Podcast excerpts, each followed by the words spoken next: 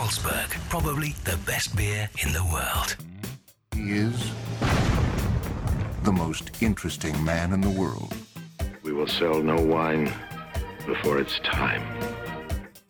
And you'll see why 1984 won't be like 1984.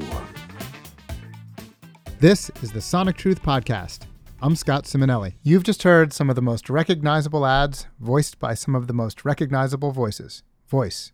It's important, and that's not changing. 50% of all searches will be by voice um, by 2020. That's Lauren Nagel, Pandora's VP and Executive Creative Director, with who we recently did a study of 200 voices to determine which works best for a given ad campaign. Your consumers are going to be talking to you. So, uh, really, the question becomes what are you going to say back? Lauren is this episode's guest. But before we dive into an interview, it's time to play a little game we call Putting You on the Audio Spot. Oh, geez. Here we'll play you three ads that were all analyzed against thousands of ads on the Veritonic platform. You're going to tell us which ones you think test the best for optimism and engagement. Okay, here we go.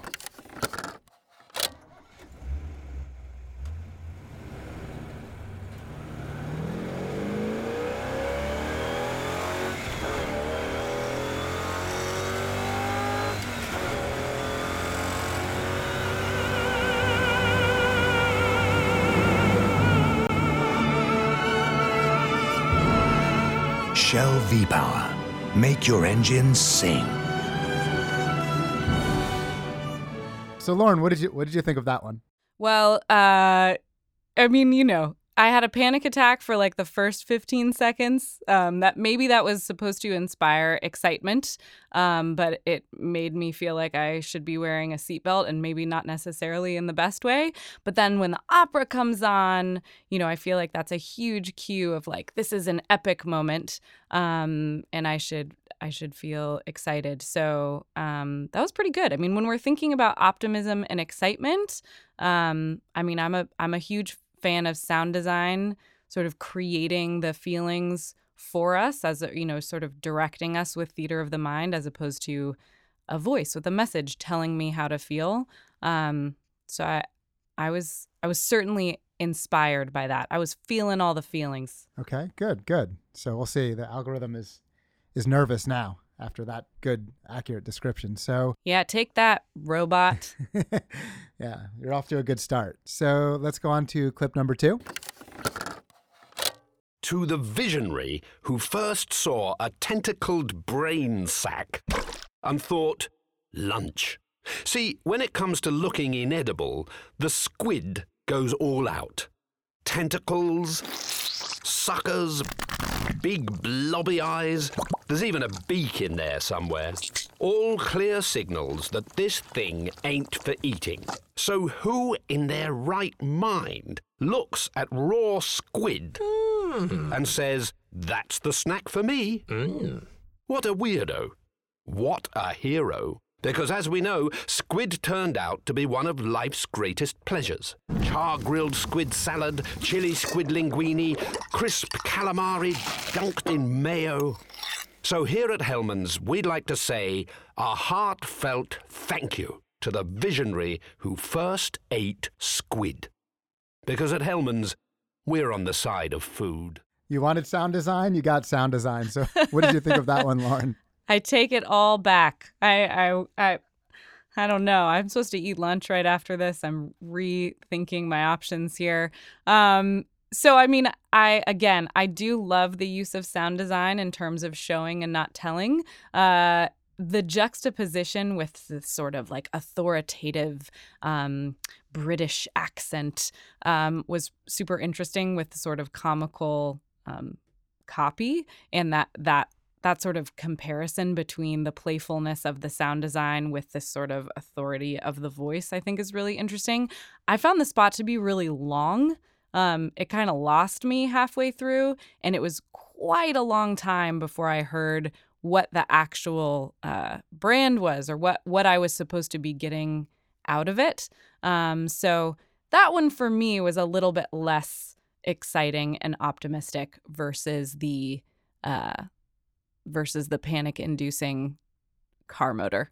Right. Okay. No, definitely an interesting one. And, and as we've seen before, you know, mentioning um, when you mention the brand and kind of time as it relates to audio advertising is important. That's an, you know, it's interesting with all the, the sound design going on that, that you did notice that the brand was, was not mentioned until very late in the, in the spot. Um, okay. So let's move on to uh, track number three. Ian's proper croque monsieur. The odd thing about me and my dad's love of a croque monsieur is that we've only been to France together once. It was back in 93 and it was the last thing we ate before getting back on the ferry. So every time he comes over now, I make one, without fail. It's our thing, you know. Nice thick cut white bread, a couple of slices of cured ham, or turkey, or both. Lovely. And of course, Gruyere cheese. I think that's how you say it. Well, that's how Dad says it, so it's right in my book. Find Ian's proper croque monsieur recipe online and in store. Food Love Stories, brought to you by Tesco. So we knew you were about to have lunch after this, so um, we tried to give you some appropriate choices here. So what did you think of that one, Lauren? That was lovely. I really like the use of music in that spot to sort of aid in the emotional arc. You know, I think a lot of folks use music just as like, we're going to blast music behind this message and it's going to, you know, contribute to the overall energy. But that was a really nice use of music to actually emphasize what was happening in the narrative as opposed to just to sort of give you an idea of the brand itself. So I would say it was less exciting for me, um, but it felt uh, more optimistic. And, and it really, I mean, he certainly painted a picture with the words, and we had some sound design there, but I love that it was a food love story. I actually felt that. And it almost makes up for the squid sounds that you played me a couple minutes ago. Okay, great. Later on, we'll let you know how you did and how you stacked up against our scores. I was uh, raised by a jazz musician father. My dad is a jazz pianist. Um, my mom was a high school counselor. And I actually grew up playing playing the piano myself. You know, I really understood the language of music before I knew how to speak or write in English. I found myself always sort of writing music. I went to school for theater in Chicago, um, which was an awesome experience and was always really like super into the arts, super into storytelling. I was a creative writing double major. I, you know, I was pretty much uh, doing all the things that meant I was never going to make any money. Uh, that was guaranteed.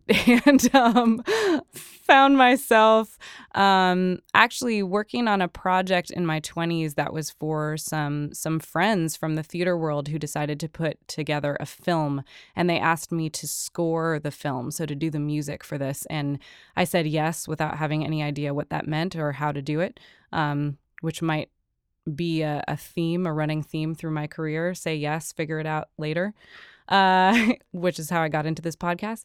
Um, and I uh, I scored this film. I had an incredible time scoring this film.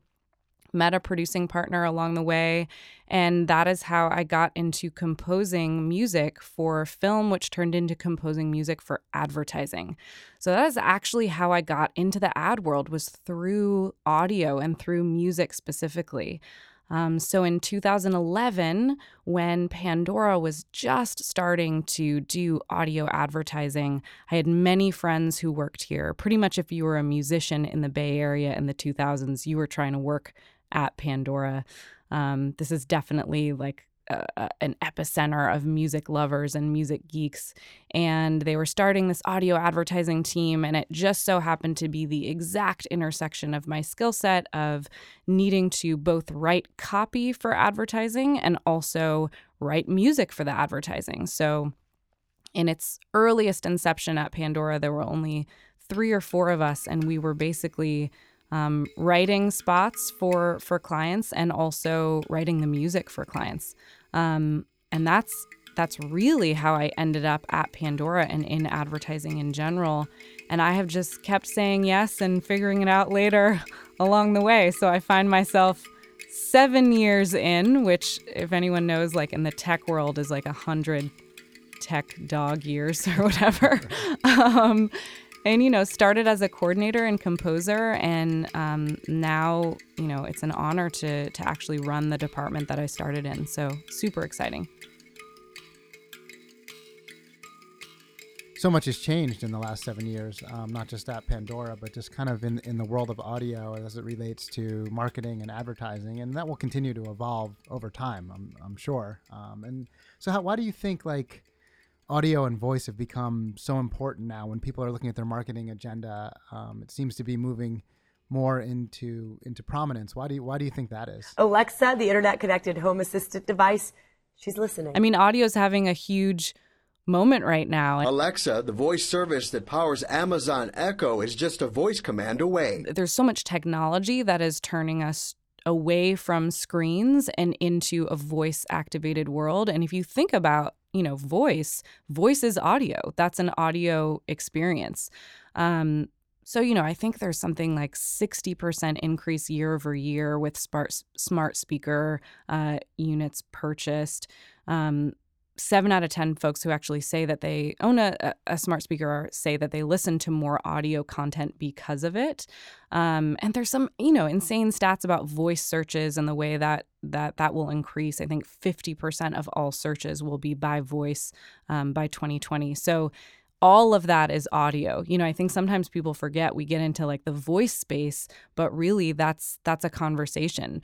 Um, and from a brand perspective, your consumers are going to be talking to you. So, uh, really, the question becomes, what are you going to say back? Right now, and, and it's amazing to see just you know just how those metrics, like things like time spent, things like voice searches, that conversation, those metrics that you put out there, they can't be ignored. I mean, there's a lot of uh, you know, obviously audio is a big part of every you know, kind of human existence, but as technology starts to break down some of those barriers and just, you know, the fact that the speaker's there in your house and you can kind of talk to it, um, or that, you know, the content's there on demand in your car, on your headphones, like it just, it's one small thing that just takes that barrier down and makes it a little easier to consume audio and obviously creates a great opportunity for advertisers and, and marketers because now you've got somebody who is engaged um, and you know people don't like to pay for things so there's a great way to kind of integrate advertising into that. And so i mean you've been building ad creative at pandora since 2011 so i mean as the markets become more you know in some ways obsessed with audio uh, how's pandora's direction changed over time yeah, I mean, you know, we've really been living and breathing audio from from jump, right? I mean, Pandora in it in and of itself is an audio content experience. It's a listening experience driven by by music. It's not long. That tiny moment of anticipation before the next song.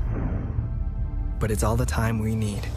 We've already studied every note, every beat to bring you this song your song right here. And what's funny is that we actually haven't changed direction. I mean, it's almost like what what you said uh, as far as we've been doing this from the beginning and as I said earlier, like now people are sort of starting to get on board. So I think what's really interesting is just watching watching and hearing folks get on board with that. You know, in in our earliest days, I remember we were recruiting voice talent who didn't sound like radio broadcast because we understood that the ecosystem, that the unique sort of listening environment of Pandora was really different from AM FM terrestrial radio. Um, and so I remember like putting Craigslist ads out in the world, like trying to find voice actors who actually weren't voice actors, um, because every voice actor, you know, we we we uh, auditioned at the time was like Sunday, Sunday, Sunday, you know, really coming from this broadcast world where that overall tone didn't make sense. Um, so I think to answer your question, it's really just been about from its inception, Pandora has always been about audio um, and about storytelling through an audio experience. And so it's been really fun to sort of watch the world and watch consumers and thus advertisers catch on to this format of storytelling. And technology and the sort of evolution of those smart speakers and the ubiquity of mobile has only furthered that evolution. In some ways, you change by staying the same and kind of stay, hanging in there. I mean, I think, you know, we've seen it just in the last three years here at Veritonic. But it's you know so much has changed in that world, but a lot of it is coming back to things that you've probably been doing for a long time. Um, and I think what a lot of people don't realize, certainly I didn't uh, right away, was just how much of a creative partnership exists between Pandora and and the brands that advertise on Pandora. So how do how does that work? How do you partner with your clients on creative? Yeah, I think we partner with with clients in all different ways and it really depends on where that client is in their own understanding of of an audio strategy, which we could spend a lot of time talking about. um, so, I mean, eh, you're right. It's been a really interesting experience because I think that um, Pandora sort of blurs this line, and my team in particular blurs this line of agency and publisher.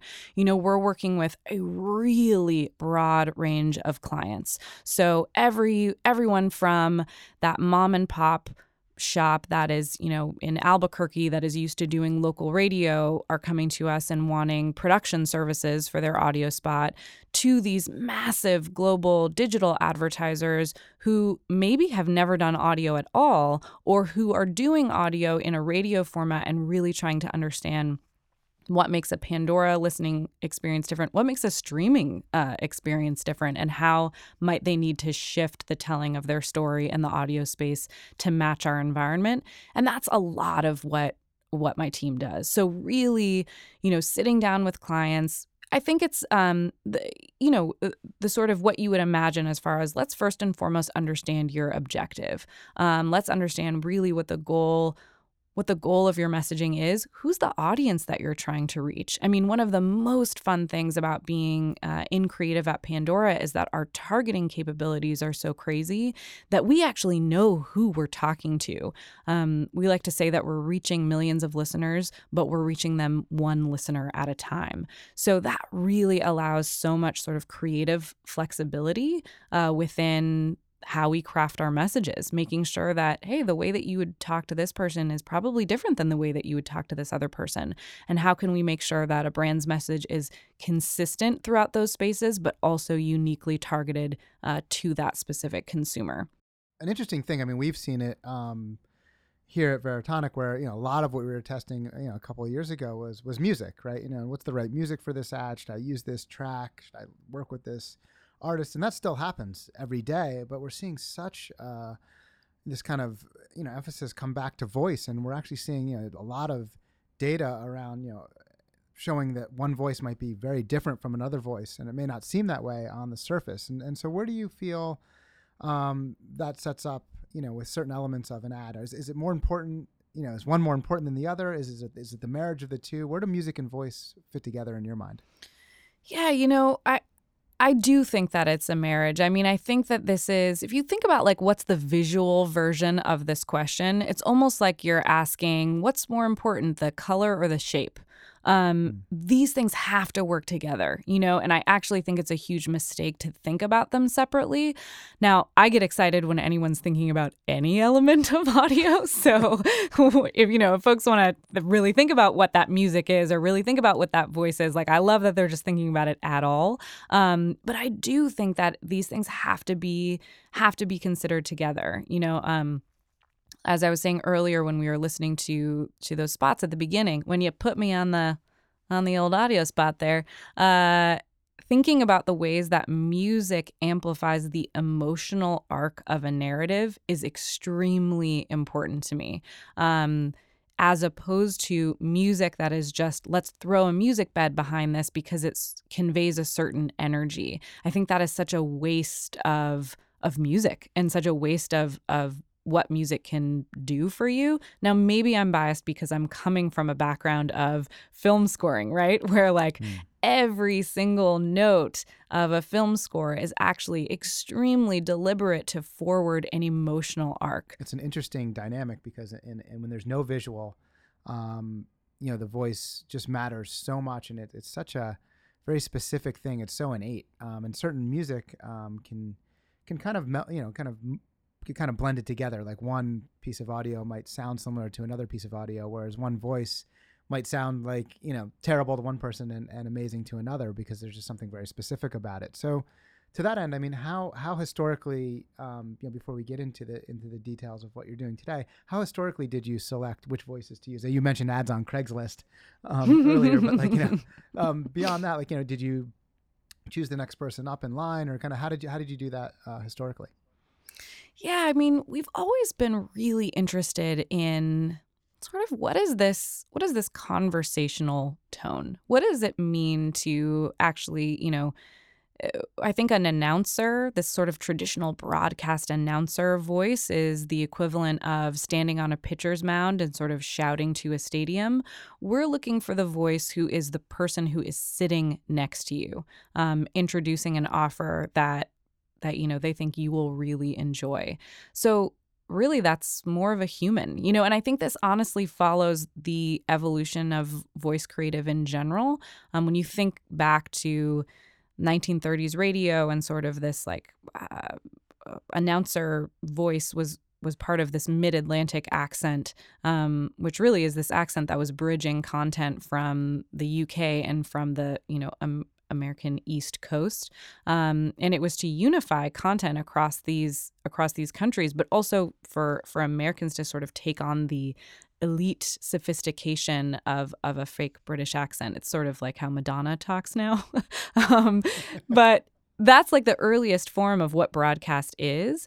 Now we're much more in a space of hearing how a true how a true bona fide human speaks you know hearing the vocal fry hearing breath um, where we used to i think pull all of that stuff out to go for this like extreme polish and perfection.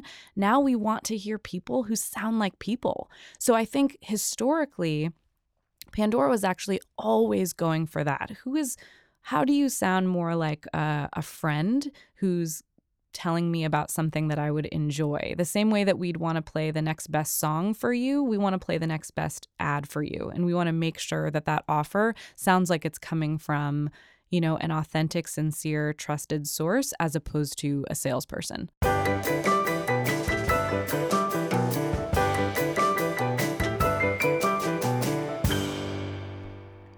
Pandora wanted to see the impact that voice alone had on emotional resonance with listeners. They wanted to know are certain voices much more exciting, authentic, sincere, or even more likable than others, even when played from the same script. So, what we did was play respondents the exact same ad with different voiceover artists and see what they thought. In today's world, preoccupied is my normal state of being. So, while I'm busy remembering what emails to send and when to book my next dentist appointment, I find myself wondering who sings this song? Or where did I put my keys this time? Or even, I came into the living room for something. What was it? So, I got True Compass GPS Navigator because remembering to pick up the dry cleaning is more important than remembering where the dry cleaner is. Shop now at truecompass.com. The data showed that this particular voice scored high for energy, but not so well when it came to sincerity. And Lauren, do you do you feel that? Do you hear that? Yeah, so I think you're you're actually hearing some of that same pattern, right? Where that actually tested really high in terms of energy, but then lower in authenticity and sincerity. So I think it's that same sort of correlation between when you're when you're more energetic and when you're more hyped, are you so energetic that we actually start to not believe you?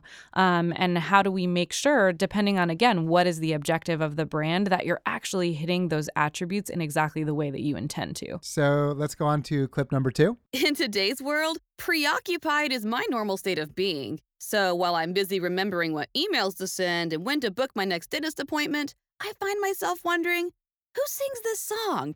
Or where did I put my keys this time? Or even, I came into the living room for something. What was it? So I got a True Compass GPS navigator because remembering to pick up the dry cleaning is more important than remembering where the dry cleaner is. Shop now at truecompass.com. Okay, so Lauren, what did you think of that one?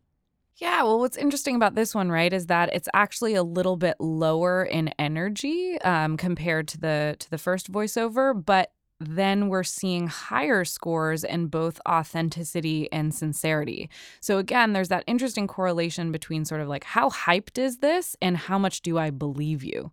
So, I thought that was a really interesting comparison. Interesting. Yeah. I think believability is not like a thing we score for, but that's really important now that you bring it up. It's like that authenticity is, is, it's almost how credible is this? And we see that matter quite a bit across different um, different verticals. In financial services, for example, um, that authenticity is, is even more important than for, for other products. Um, and so, in addition to the emotional resonance, uh, the power of, of, of ad creative to make someone actually want to buy the product is, is obviously a primary concern of, of every marketer, right? People want that attribution, they want to know that their ads are effective. So, Pandora also used this test to uh, understand purchase intent. So we're going to play another another clip. In today's world, preoccupied is my normal state of being. So while I'm busy remembering what emails to send and when to book my next dentist appointment, I find myself wondering who sings this song or where did I put my keys this time or even I came into the living room for something. What was it? So I got a True Compass GPS navigator because remembering to pick up the dry cleaning is more important than remembering where the dry cleaner is. Shop now at truecompass.com.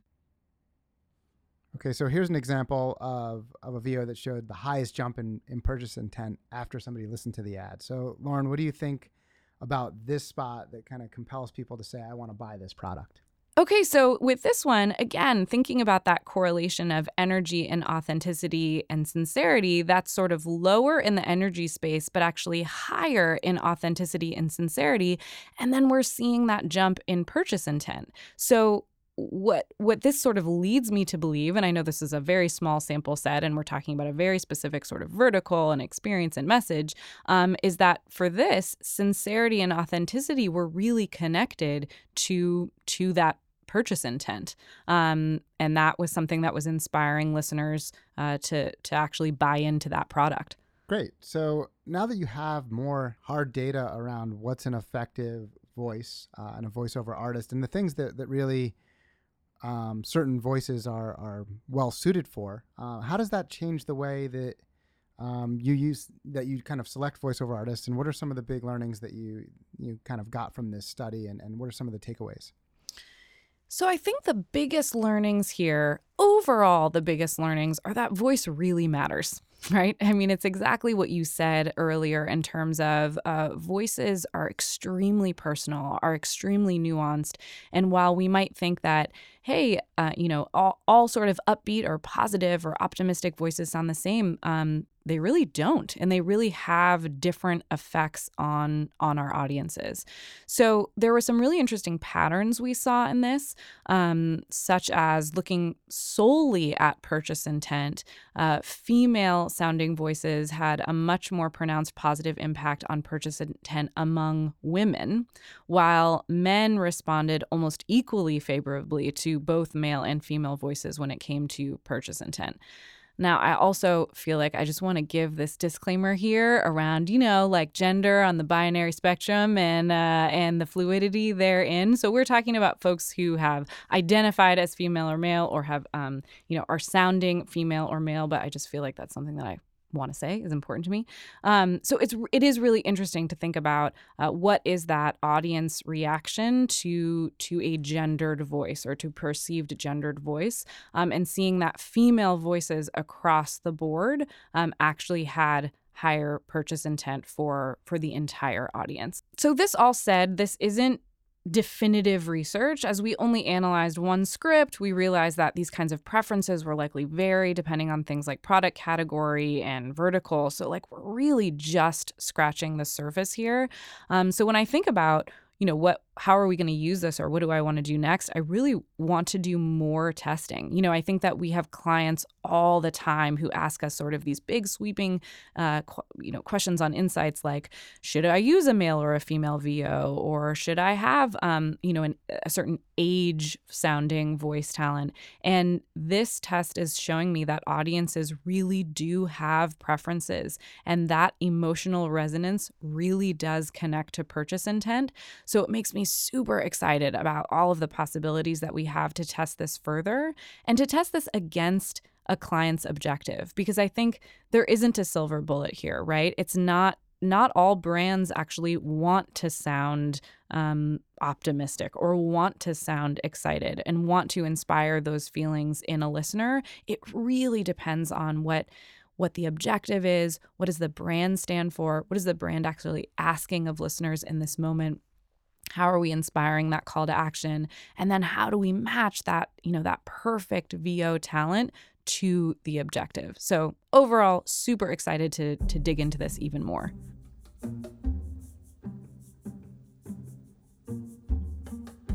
All right so bringing it back to uh, putting you on the audio spot uh, did lauren and the robot agree on what was the most effective voiceover? And the winning ad was the first one? Ad number one.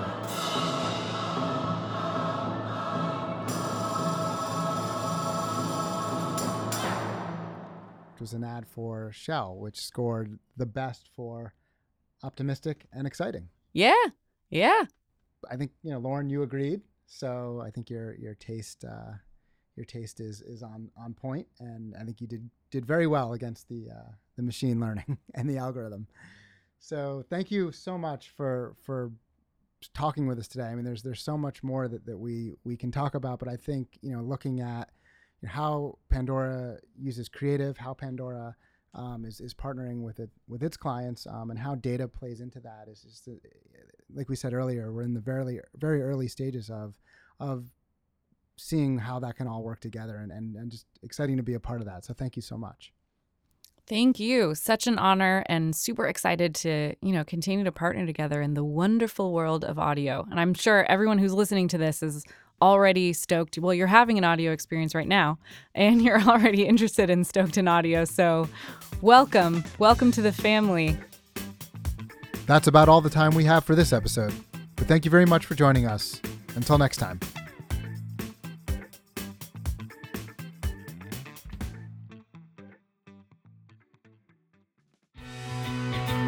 You've been listening to a podcast production of AW360, the year round content destination from Advertising Week. Visit AW360 at 360.advertisingweek.com and be sure to check out the other AW360 podcasts now available on iTunes, Google Play, and Stitcher. Producers on this podcast are Richard Larson and Jack Hirschman, with music provided by Audio Network. For more information on Advertising Week, the world's largest gathering of advertising, marketing, and technology leaders, now in five markets around the globe, visit www.advertisingweek.com.